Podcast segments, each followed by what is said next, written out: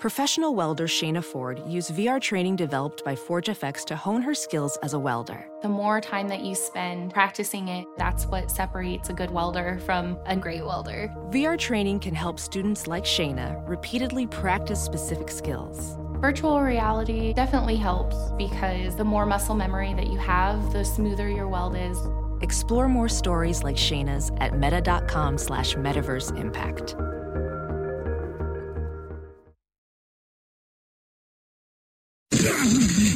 Well, did uh, anything happen exciting with your team today? Because uh, I could do a couple of hours based on just the things that happened in Halas Hall today alone. Here's the thing, though, and I'm sorry to disappoint, but uh, I'm going to hold off on talking about the uh, the Bears and their situation until tomorrow.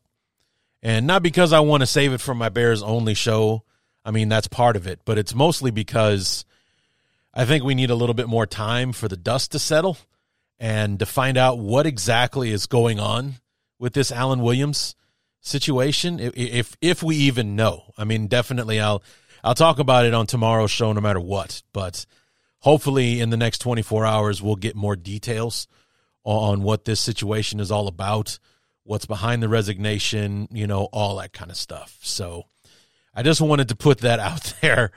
Uh, it was a very, very busy day uh, for the uh, for my beloved Chicago Bears and for its fan base because Alan Williams, quite frankly, was the tip of the iceberg for everything that happened today. I mean, it wasn't just their first day back at work because they have, you know, after a game on Sunday, they have film review and stuff like that on Monday.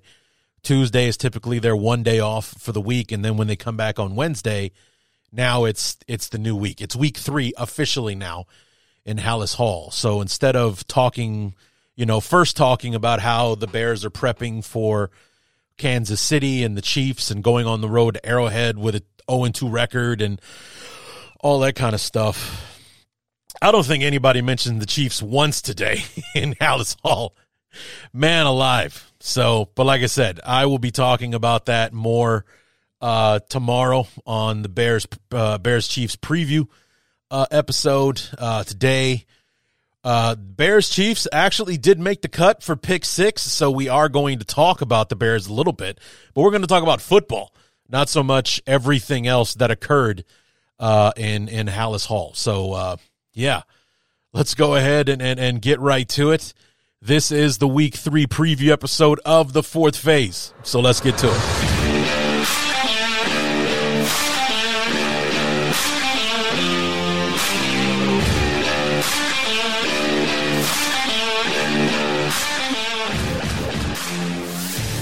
Welcome to the fourth phase, presented by Bears Talk Underground and Sports Drink Media. And now, your host, Larry D.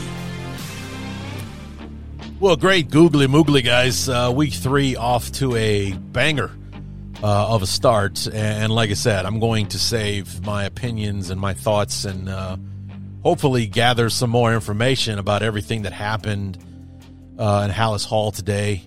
From Justin Fields' comments to the two roster moves the Bears made. Actually, was three. Uh, the three roster moves the Bears made uh, today to obviously the, the headliner being Alan Williams uh, and him resigning after, you know, not making the trip to Tampa last Sunday.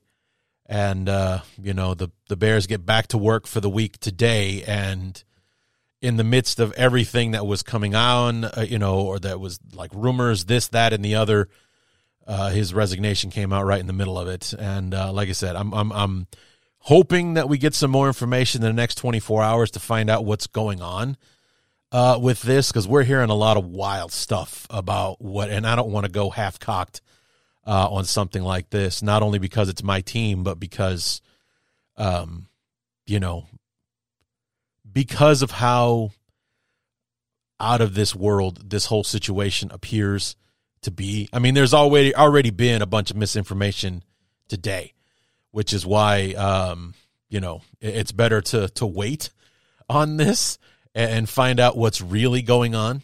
Uh, and even if we don't get that information tomorrow about what exactly is going on uh, with Alan Williams, I will share my thoughts and everything about the the resignation and and uh, all of that uh, tomorrow. So, anyway,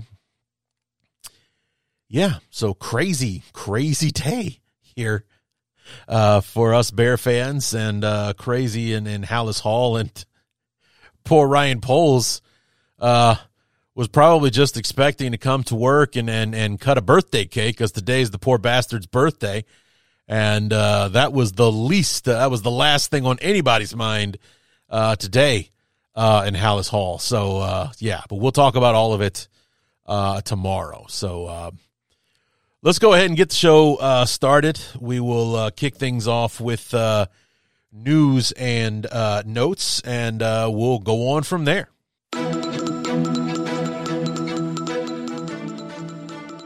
News and notes for week three. I got a few items here for you. Uh, speaking of the Chiefs, who the Bears play on Sunday in Arrowhead, uh, the Chiefs and Mahomes rework uh, Pat's uh, contract. Uh, I don't know if they had anything to do with the uh, if it had anything to do with the length of the contract because he signed like a ten year extension, I think, prior to last season.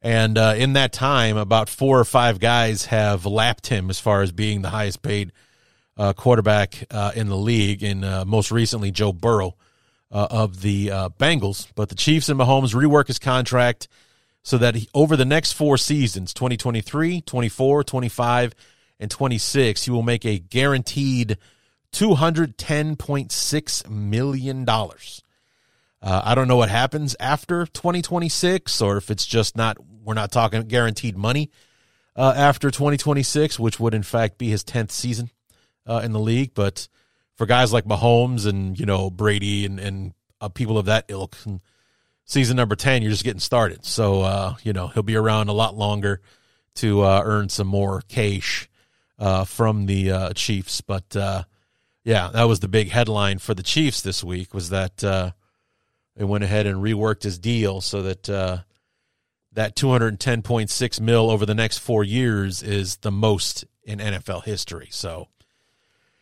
yeah, he's uh, let's see for for poor Pat Mahomes. That's what 22. 23.6 no 22 something like that 52. What the hell am I saying? 52. 52 point uh, something to uh, trying get because 52 times 4, that's 208. How do we get the other 2.6? It's uh, 2.6 divided by 4 would be 6.55, wouldn't it? Something like that. So, yeah, a lot of money. A lot. Let's take just if he would donate just one year of that to me, uh, you guys would never fucking hear from me again. anyway, or actually, you'd probably hear from me a lot more because I wouldn't have to do anything else but crank these bad boys out week after week. Um, but anyway, that's the the big headline coming out of uh, Kansas City. Uh, they had a very uh, drama free day compared to what we dealt with today in in Halas Hall. Speaking of a team that's dealing with it, uh, Nick Chubb and the Cleveland Browns. Uh, the knee injury is catastrophic, and and I saw a uh, a post online yesterday said uh, like the knee injury was so bad, or like you know, I mean, basically Minkah Fitzpatrick just absolutely caved in his knee. It was thought to be dislocated and, and and all that kind of stuff. I mean, just everything that could go wrong in that injury appeared to have gone wrong. And we haven't got any confirmation on what the extent of the damage is, but it was like one of those injuries that looks so bad, you hope he's only out for the year. You know, that he will be able to recover in time to play next season. But uh, time will be the uh, the judge uh, on that one. And in response, when I was writing these notes, the Browns were hosting uh, Kareem Hunt, who was Nick Chubb's uh, backfield mate last year. Uh, he was a free agent after not re signing with the team during the offseason, had some flirtations with the Saints, looked like he was really close to a deal with the the Colts just before, like during training camp, uh, when the whole Jonathan Taylor thing was was uh, was going crazy uh, for them. But instead, he he doesn't sign with anybody. And uh, while he was visiting the Browns, they signed him to a one year deal worth about four million dollars for the remainder of the uh, season. So he will be returning uh, to the Browns as you know after not being able to come to an agreement with any of the other teams that he was talking to in the off season. Uh, and on the lighter side of things, let's uh, brighten it up a bit here as we uh, try to move on, move on, move along here. Uh, Colts tight end Kylen Granson uh, scored his very first touchdown as a professional uh, for the Colts on Sunday in their big 38 to what 38 to 20, 38 to 10 uh, 38 to 20 win over the uh, Houston Texans. And uh, so happy was he that he had his very first pro football touchdown that he did a photo shoot where he treated the football as though it were a newborn baby. It was wrapped in a blanket. Uh, you saw him lovingly looking at it. You had you know, lovely, uh, you know, fall backgrounds uh, behind him. There was a shot of him and I'm assuming his wife or his girlfriend was kind of looking down as he was lovingly uh, holding the uh, football wrapped in a uh, blanket. So that was pretty entertaining to to see, um, and just uh, kind of lighten things up a little bit. So yeah, there was that, and then finally. I've been promising this. I keep talking about it and, and things like that. We're actually going to do an update on the Pick'em standings for the uh, Bears Talk Underground uh, Pick'em game and uh, kind of go through it because here we are starting week three. Make sure you get your picks done. At the very least, make sure you get that Thursday night game picked because you'll be able to either make picks or change picks all the way up until kickoff on Sunday. But if you don't pick Thursday, you don't. You just basically lose the points for that game. So uh, Make sure you get them in uh, by. I think I'm not sure what the cutoff is. Maybe I should find find that out. But uh, I'm not sure what the cutoff is on Thursday. But I got my reminder email today saying to make sure I make my picks today on Wednesday. So uh, in first place we have Fields of Dreams. Uh, who's not only winning with uh, with his record of 23 and 9 but he's also topping us all out with 213 points you know generally when you win just about every game you're you're going to come away with a plethora uh, of points. Um, in second place, we have JoJo with 196 points on a 20 and 12 record. Uh, Vlad's picks at 186 for points, 20 and 12 record as well. Agent Orange jerseys. You guys really like to tease me about the goddamn jerseys, don't you? 181 points on 20 to 12. Afalava, that's a deep cut for those of you who remember the uh, starting safety, I believe, from Oregon State. He just came in as a sixth round rookie. He was our starting free safety one year. Uh, and then we never heard from him again. 177 points for Afalava on a 19 and 13 record. My buddy McCubin in at sixth place at 176 on 20 and 12. S. Van Horn, 174 in seventh place. Uh, Tanyaka? Tanyoka? 171 in eighth place. The Decatur Staleys, nice, 167 in ninth place. And in 10th place, rounding out the top 10, Irish Mafia at 166 at uh, with 17 and 15 as the record. And, and I hear you all like, well, Larry, where are you? I am just outside the money, so to speak. And 11th place at 163 as I went at an abysmal seven. Not only did I go seven and nine, have a losing record week one, but I got like my 16, 14, 13, and like 12. I got like all the money games wrong uh, last week. I did much better than that this week, which is why I was able to gain some ground because I think I was in like 15th or 16th place uh, last uh, after last week with my seven wins. Uh, now I've bumped myself all the way up to 11th after going nine and seven. So I'm a dead even 16 and 16 uh, so far and I'm only 50 points behind first place uh, thus far. But uh, make sure that you make your picks and make sure you put your uh, point values in there uh, as well. Because my mom, in case you guys haven't noticed, is playing with us. Uh, her team name is Larry's mom. So, yeah, she's being real subtle about it.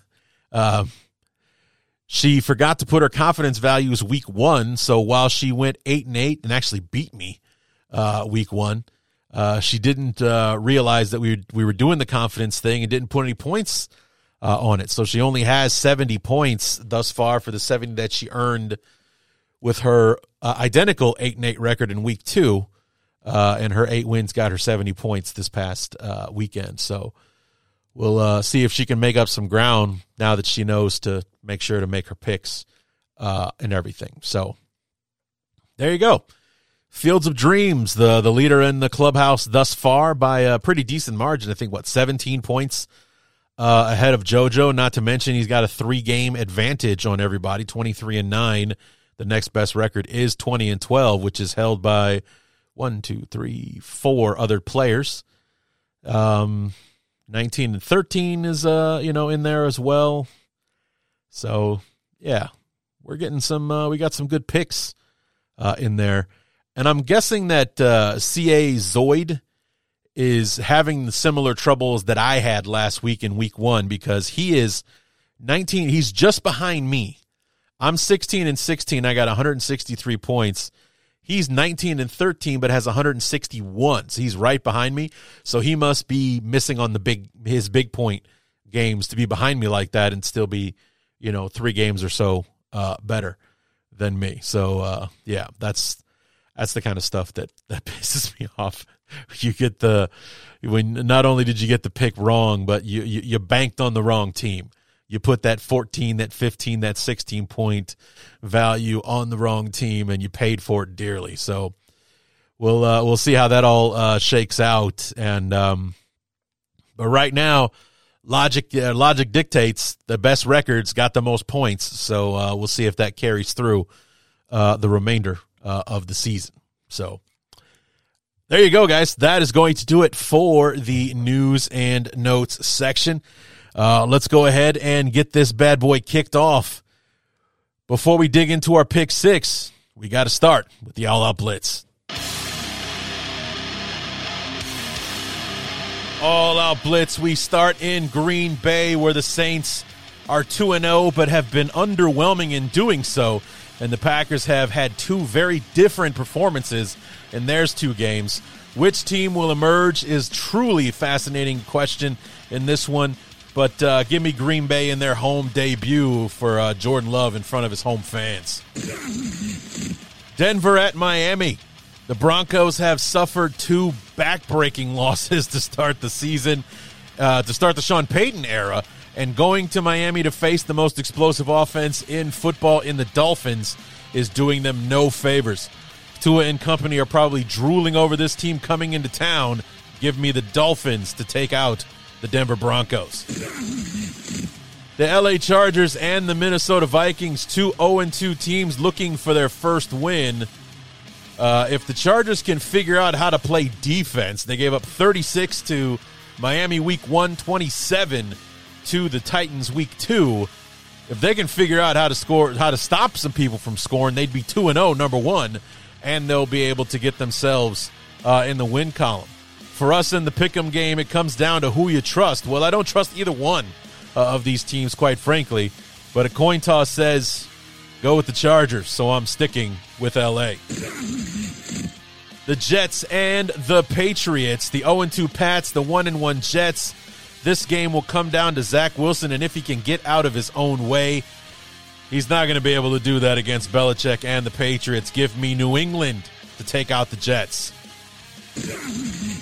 Houston at Jacksonville. CJ Stroud has been solid in his first two starts, but it hasn't been enough to save the Texans. Trevor Lawrence and the Jags are looking to reestablish their offensive prowess after a nine point no TD performance versus the Chiefs. Give me the Jags at home. Indianapolis at Baltimore. Will Anthony Richardson be ready in time to play on Sunday? And if he does play, will he be able to make it through the football game? Two in, two games, two injuries. Will he make it three for three? The 2 0 Ravens look to take advantage of the Colts without Richardson, or Richardson playing it safe to avoid another injury. Either way, give me Baltimore. Carolina at Seattle. Seattle got back to form with their win over the Lions in Detroit. Now return home to where they choked in the second half in their week one loss to the Rams. Bryce Young and the Panthers are looking for their first win, but they are not likely to find it here. Give me the Seahawks. Dallas at Arizona. The Cowboys rival the 49ers for looking like the best team in the league after two weeks with dominant wins over the Giants and the Jets. I doubt the Cardinals will be able to put up the fight with the Cowboys that they did against the Commanders and the Giants. Give me the Cowboys. Pittsburgh at Las Vegas. The Raiders eked out a win over Denver, followed by getting rolled in Buffalo. They could ease, and they could still easily be 0 2. The Steelers' defense provided the most fireworks in their win over Cleveland, but the but can the offense do enough without it to win? I don't know, but I'm not I'm not a fan of the Raiders. Give me the Steelers in this one. Rams at Bengals. The Rams had a bad half in each of their games. They got a win in Seattle but fell short against the 49ers. The Bengals came up just short against the Ravens and may have to go without Joe Burrow, who tweaked that calf injury against Baltimore. That's enough for me. Give me the Rams.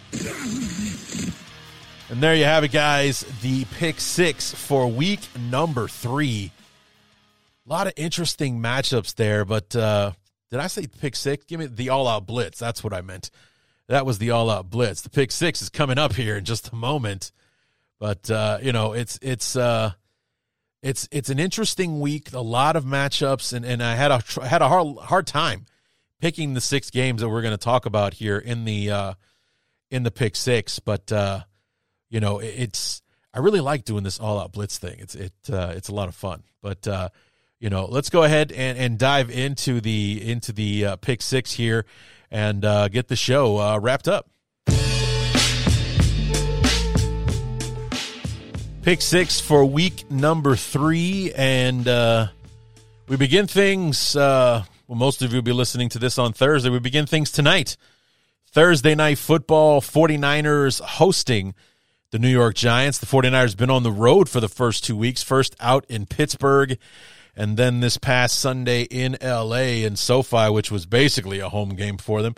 But uh, nonetheless, they finally get to play a, ch- a game at home and uh, playing a team that really uh, it's it's kind of like will the real Giants please stand up because after six quarters of football, the Giants look to be the biggest disappointment of the 2023 season. Uh, but they put 31 they put a 31 point second half together that saved their season and improved their record to one and one uh, over the uh, over the Cardinals on Sunday not the Cardinals. Yeah, it was the Cardinals. They they played the Cardinals on Sunday. Uh, you know, but after losing forty to nothing to the Cowboys week one, they were down twenty to nothing at halftime against the Cardinals. Uh, Daniel Jones had a brilliant second half, three hundred twenty one yards, two passing TDs, one rushing uh, touchdown.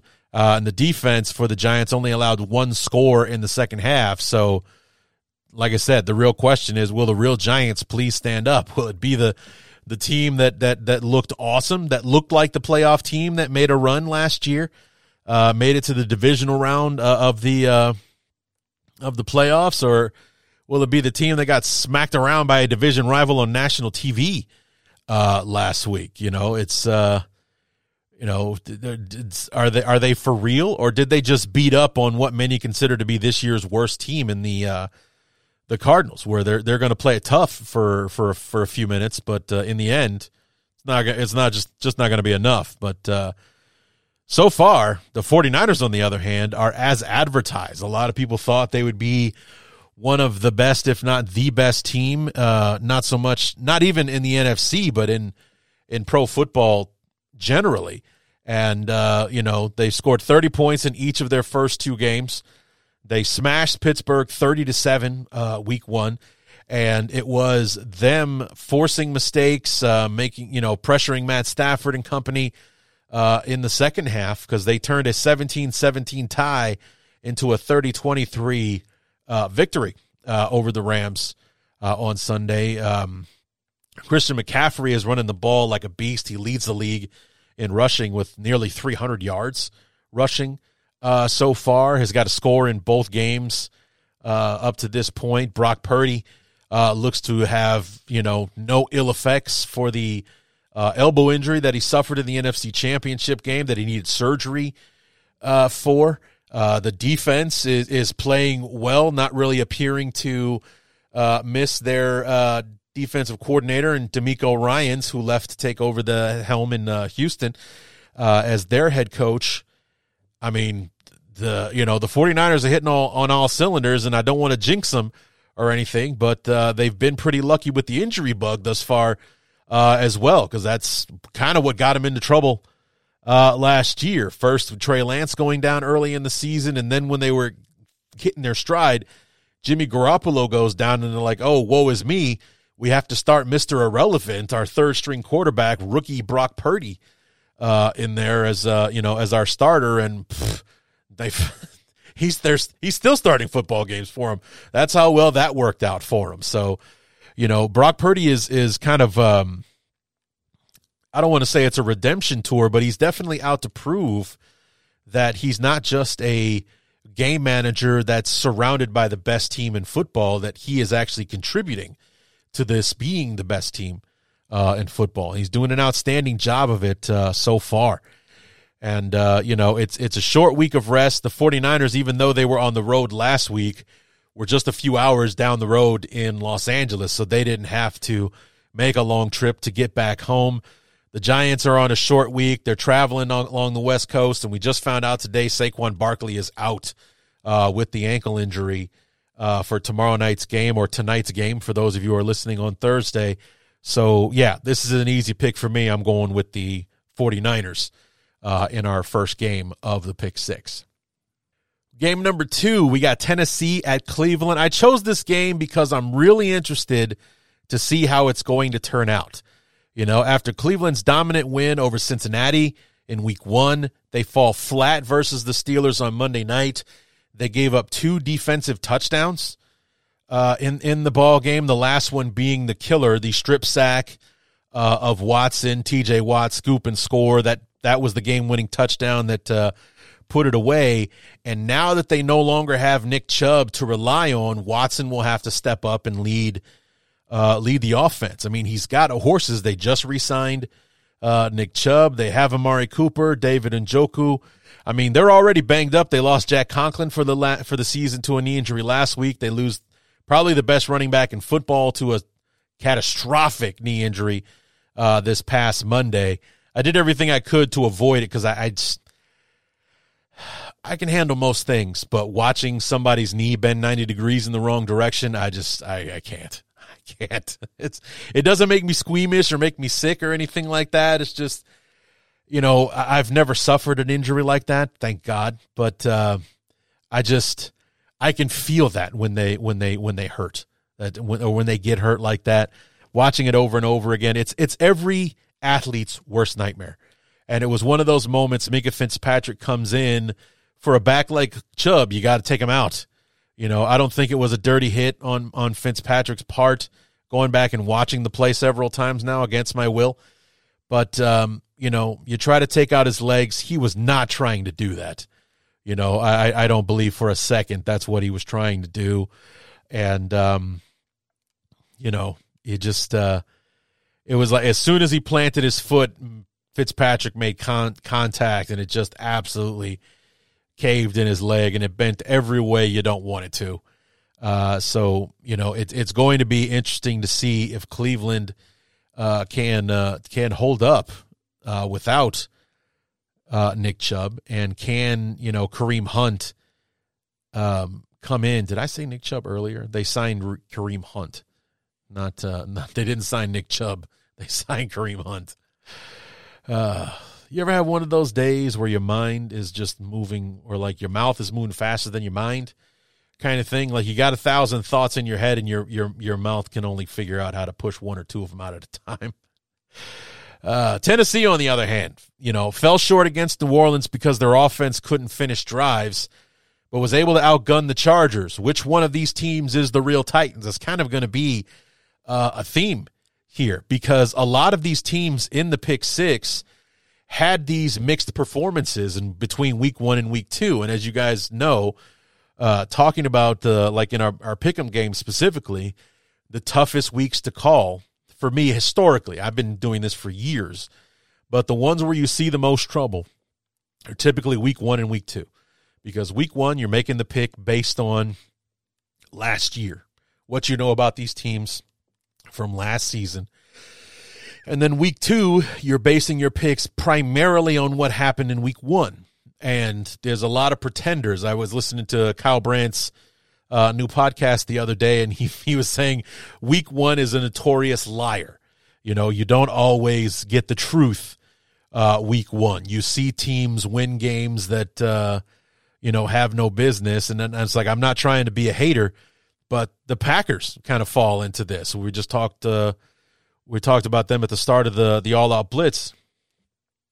They had a dominant performance against the Bears uh, week one. They started out strong against uh, Atlanta, but kind of faltered and kind of looked like the team that a lot of people were expecting to see. Like not a bad football team, but not necessarily one that's going to just, you know, blow people out of the water the way that they did uh, versus the Bears. So uh, you, you see a lot of performances like that.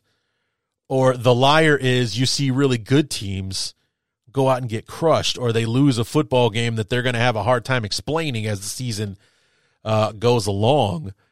Uh, you know, like the the Raiders, they um, they went on the road and they beat the Broncos week one. Then they go on the road to play Buffalo and got absolutely hammered, thirty eight to ten.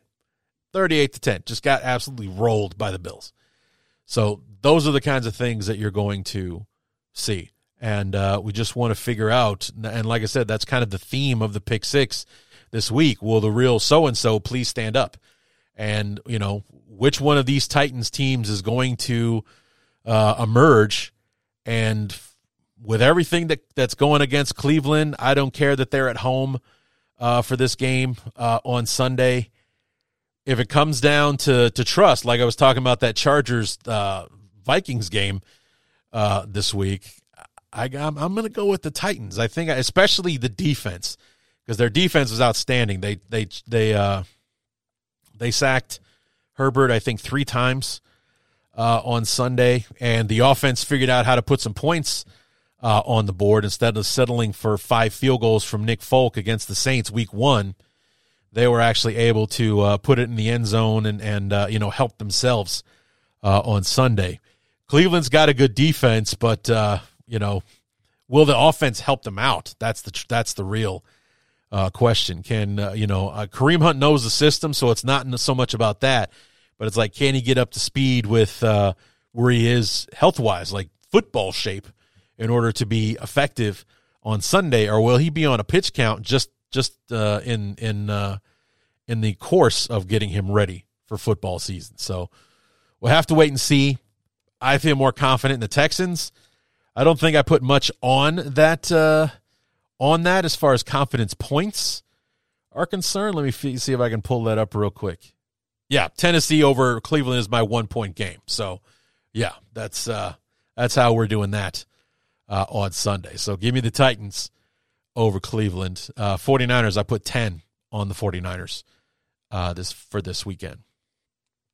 Game number three, Atlanta at Detroit. Atlanta has beaten up on a weaker division rival week one in, in the Panthers, then just outlasted Love and the Packers by persevering and coming back from a 24 to 12 uh, deficit in the fourth to win. And both games were at home. Now they're going on the road to take on a team that also, you know, started out the year by shocking the world and beating the world champs in the kickoff game, and then look like their 2022 selves uh, in the uh, in the Seahawk game week two. And what I mean by that is what was bothering, especially early in the season for Detroit, was they had no problem scoring points, but they had a huge problem keeping their opponents from scoring points, where they basically got outscored uh, by the uh, by the Seahawks in this one. So again, which Lions defense is the one that we can count on seeing going forward? Is it the one who held the world champions to 20 points in week one? or the one that gave up 37 to Seattle? Can they rely on their defense or will the offense have to outscore their opponents because like their defense can't stop anybody, so we just have to keep scoring.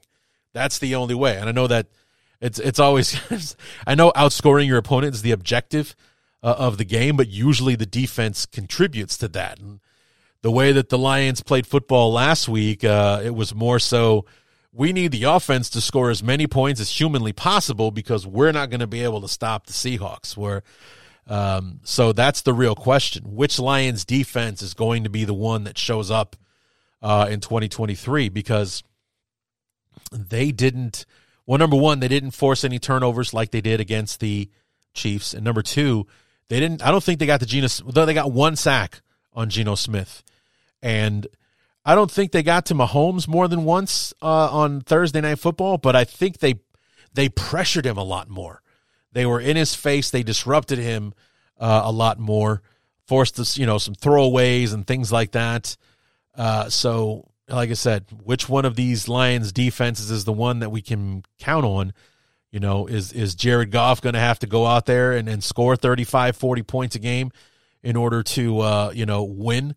these games, or uh, you know, can they rely on the defense to uh, you know cut the de- cut their opponent off a little bit so they don't have to score forty points uh, to win a football game? Like either way, it's a step up in competition for the uh, Falcons. And I think Dan Campbell's going to rally the troops and they'll be ready for their second home game because this one's in Detroit. I'll take the Lions uh, in this one. And let's see, can I find it? I got five. So not the highest of confidence. Five points on the Lions uh, to win this one on Sunday. Game number four, we got Buffalo at Washington. The Bills rebounded strongly from their loss to the Jets with utter domination, especially in the second half against the Raiders. Josh Allen especially responded with a 31 of 37, 274 yard, three touchdown performance after throwing three touchdown, three excuse me, three interceptions versus the Jets, and I think he even fumbled one away. So it was a four turnover performance against the Jets week one. They also got the running game going, uh, getting 123 yards out of James Cook against the Raiders uh, on Sunday, where he was, I think he was somewhere in the 40s uh, against the Jets week one. Much better defense, but still, that's a 80 yard improvement from one guy uh, in that game on Sunday. The Commanders, uh, on the other hand, in both games have gotten off to a slow start. Uh, they were behind 16 to 10 to the Cardinals going into the fourth quarter, and they started the game down 21 to 3 uh, to the Broncos, uh, and only to come back in both of those games. Like if they stand a chance in this one, they're going to want to show up immediately because the Bills have the firepower to make a third comeback impossible uh, for the Commanders. And, uh, you know, this thing is in Washington. And thanks to the uh, new non Dan Snyder era that the uh, Commanders and their fan base are in, this is likely to be another sellout, especially with a good squad like the Bills uh, coming into uh, town. So they'll they'll have the crowd behind them. The Commanders are two and zero, oh, despite the way that I spoke about them. But you know, if if they're they're actually playing a solid football team this time around. The Broncos are shaky. The Cardinals are probably one of the league's worst, if not the worst team uh, in the league, and they fell behind to both of them. You know, the like I said, the, the that sixteen to ten lead went into the fourth quarter for the Cardinals uh, week one before Sam Howell and company worked their magic to pull that one out. And uh, a lot of people would argue that uh, if those referees had called the pass interference uh, on the two point conversion, this thing goes to overtime. We might be talking about the one and one commanders instead of the two and zero oh, uh, commanders. But uh, you know, I think Buffalo riding the ship last week against the Raiders. Uh, Josh Allen looked like his old self. Did not turn over the football in any stretch uh, last uh, last Sunday against the Raiders. And like I said, they got the running game going as well. So and the defense uh, played outstanding against the Raiders uh, as well. So let me go ahead and take the Bills in this one over Washington. And let me see. Got that one. I got six. So not a lot of high confidence here. Probably because of the it's it's on the road and uh, and things like that. And uh, they did play pretty badly against the Jets week one. So, and you know what? Josh Allen does like to turn over the ball. I mean, he probably doesn't like to do it, but he's pretty good at turning the football over. You know, that's what you get when you're dealing with these gunslinger types. And, uh, you know, you saw the three interceptions and uh, another fumble in return uh, against the uh, Jets week one.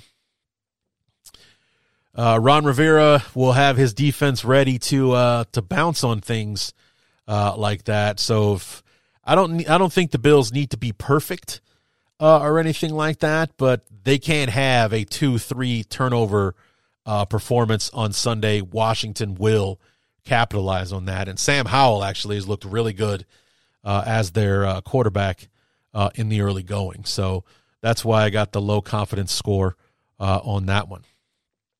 Game number five Chicago at Kansas City. Now, despite everything that happened in the building uh, today, uh, after back to back losses to the start of the year, the Bears are on a 12 game regular season losing streak, and the sky is falling in Chicago if you talk to their fan base. Uh, it's getting ugly out there. Everything from fire everyone to looking forward to 2024, keeping a close eye on Carolina because we're going to need that pick to package our way up into number one so we can get Caleb Williams or uh, or whatever uh, it is. It's getting ugly in Chicago after that loss to uh, Tampa Bay on the heels of the loss to Green Bay to start the uh, uh, the season. You know, there's like the sky is falling and it's not looking any better with my beloved Chicago Bears traveling to Arrowhead to take on the Chiefs. Uh, Justin Fields and the offense have struggled, and it's been a combo of confusing play calling by Getsy and poor play by Fields, something else that we will be talking about in depth uh, on tomorrow's uh, show. Uh, the Chiefs, on the other hand, were without Chris Jones and Travis Kelce in their loss to Detroit. But even with both of them in tow in Jacksonville, the offense still struggled with three turnovers in the first half. Chris Jones did play as advertised. He was all over the place. Had a, I think a sack and a half or uh, half a sack and a bunch of hurries uh, in the ball game. Had some tackles for loss and everything. And uh, but you know, thanks to the defense and Chris Jones, their 17 points was enough to beat Jacksonville uh, on the road uh, last week. You know. The Bears desperately need a win, and this is the least likely place for them to probably get one but from what I've seen from the Chiefs in the first two weeks have been anything but impressive. So anything is possible. So I'm still picking the Chiefs uh, in this one. I only have, I give the Chiefs eight on this one. So a little bit higher, but uh, not overwhelming. Like I'm pretty sure a lot of people are going to go all in on the Chiefs uh, beating the Bears uh, on Sunday. I'm, I'm leaving a little leeway on that. There are other games that I feel more confident about, you know, like granted, Detroit's a good football team and they're going to be a good team this year. Jacksonville is going to win the AFC South uh, again. Uh, so they started out with two rough, you know, basically first place teams to start off the season, and the the Bears is their first quote unquote easy game, or so one would think. But you're seeing a lot of things that you don't see a lot of in Kansas City mistakes turnovers, you know, that kind of thing. The Chiefs shooting themselves in the foot. They're usually they're a very well coached team, very disciplined. You don't see these kinds of things uh, from the Chiefs. And you know, if they come out and they play sloppy, uh, it's it's one of those things where the, you know the emotion of everything that's been going on this week. People are probably going to applaud the Bears just for showing up uh, on Sunday uh, with everything that's been going on uh, in Halas Hall this week, and you know from Justin Field and his comments to the Alan Williams situation, losing Braxton Jones and, and all that kind of stuff. It, it's uh, you know it, will be a moral victory for the Bears to even play the game uh, on Sunday, but um, you know I, I'm not going to rule out a Bears victory here. You know, like I said, it's it's it's the least likely place for the Bears to get a win when they so desperately need one, but it's you know, like I said, the Chiefs have not been world beaters in these first couple of games. You know, they they kind of choked their way out of a win uh, against the Lions week one, shorthanded or not. They didn't get the job done, and injuries have never stopped them before. That's that's what everybody wasn't really talking about was that they've had to play without Chris Jones before. They've had to play without Chris uh, Travis Kelce before. They won the game anyway. You know, that's that's the the mark of how well coached and and and uh, you know what a tight ship Andy Reid runs uh, down there. But you know, especially the first half against uh, against the uh, the the Jaguars, like their first their first half was like punt, punt, uh, interception, muffed punt, or it's like punt, punt, muff punt, interception, fumble, and then finally they they score a touchdown on the last drive uh, of the uh, of the first half. So and then they only came back and and, and uh, only managed ten points in the second half uh, as well. So again, it wasn't like they got that touchdown drive and that's what set things off and there they go, they're off and running. It was still, you know, Jacksonville had the ball, they're only down eight with, you know, a couple minutes to go, and the game was still in doubt all the way up to the very end uh, when the Chiefs did finally hold and, and, and held on to win 17 to 9 uh, on Sunday. So for a Bears team, if if they get any kind of early breaks, it could be the spur that they need because they all know that the world is betting against them this week. They know it. They know with the way they played the first two weeks, they're coming into Arrowhead where very few people come away with a victory. Nobody's giving them a snowball's chance in hell of winning this game uh, on Sunday. Wouldn't it be crazy if they did just enough to win? Because that was kind of the mentality going into their last trip at Arrowhead in 2015. Nobody gave them any chance to win that game. Jay Cutler threw a touchdown pass to Matt Forte with about a minute or so left in the game, and they ended up beating the Chiefs in 2015. Nobody saw that coming, least of all me.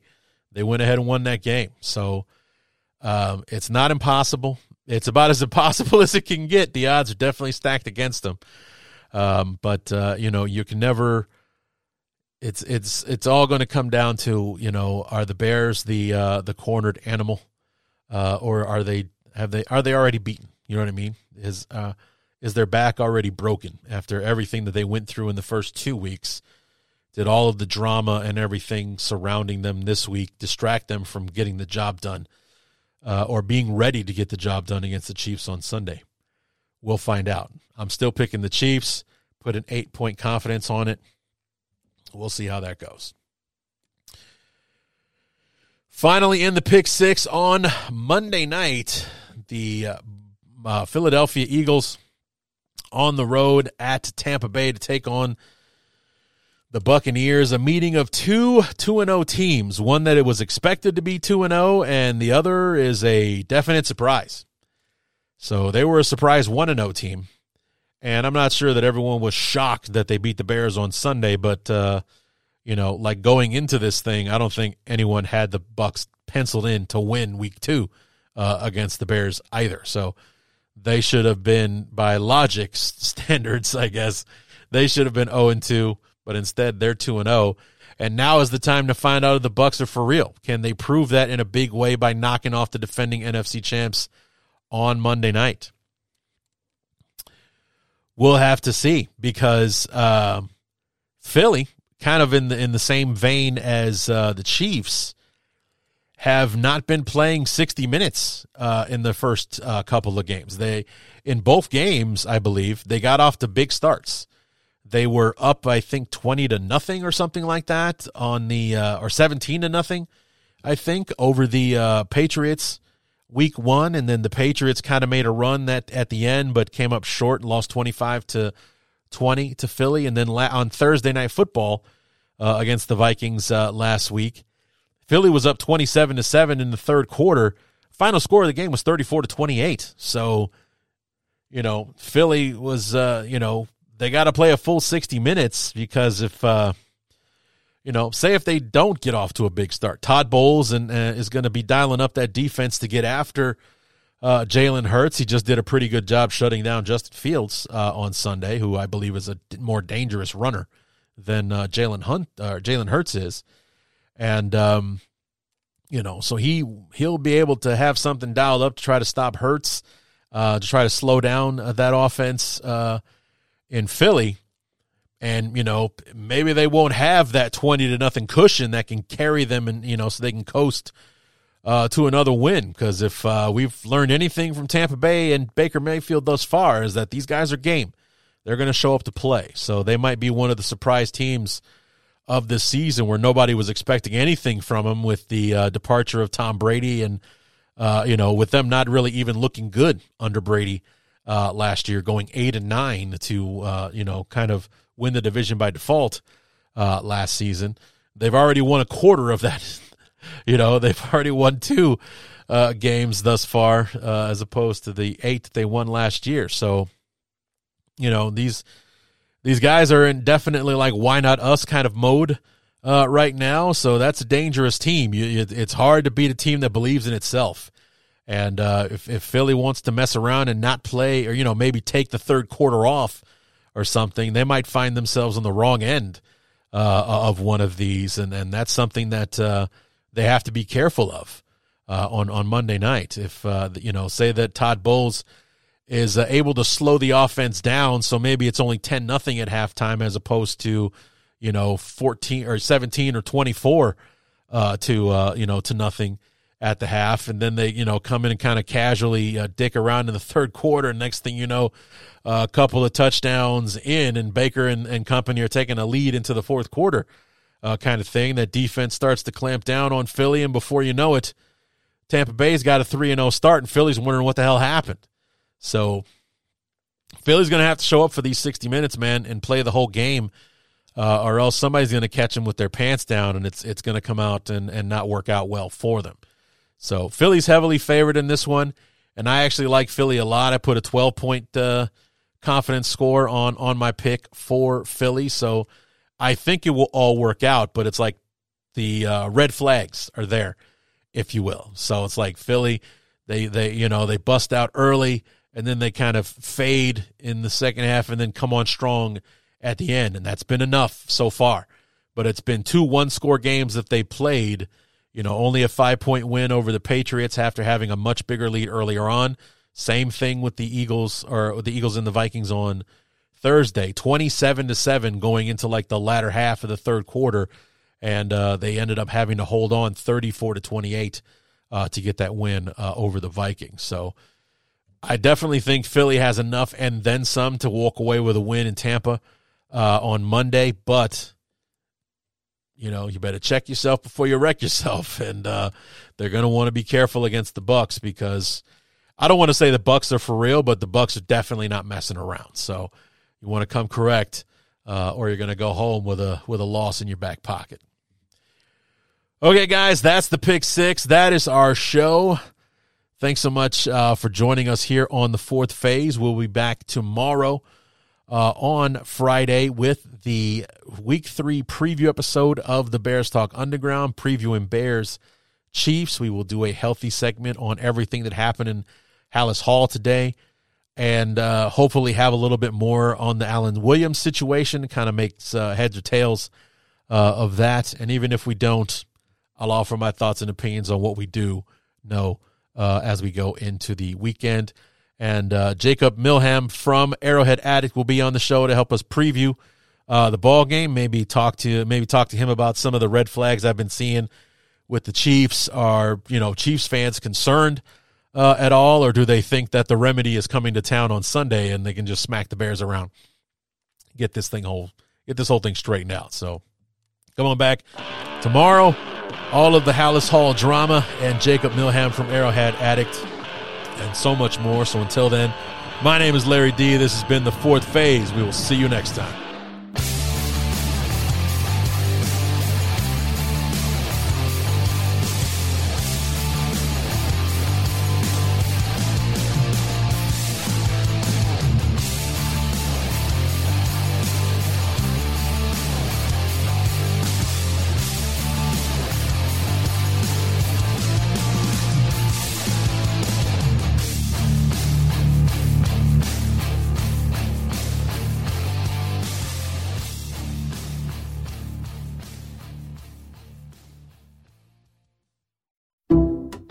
People just know the best rate for you is a rate based on you with Allstate. Not one based on the driver who treats the highway like a racetrack and the shoulder like a passing lane.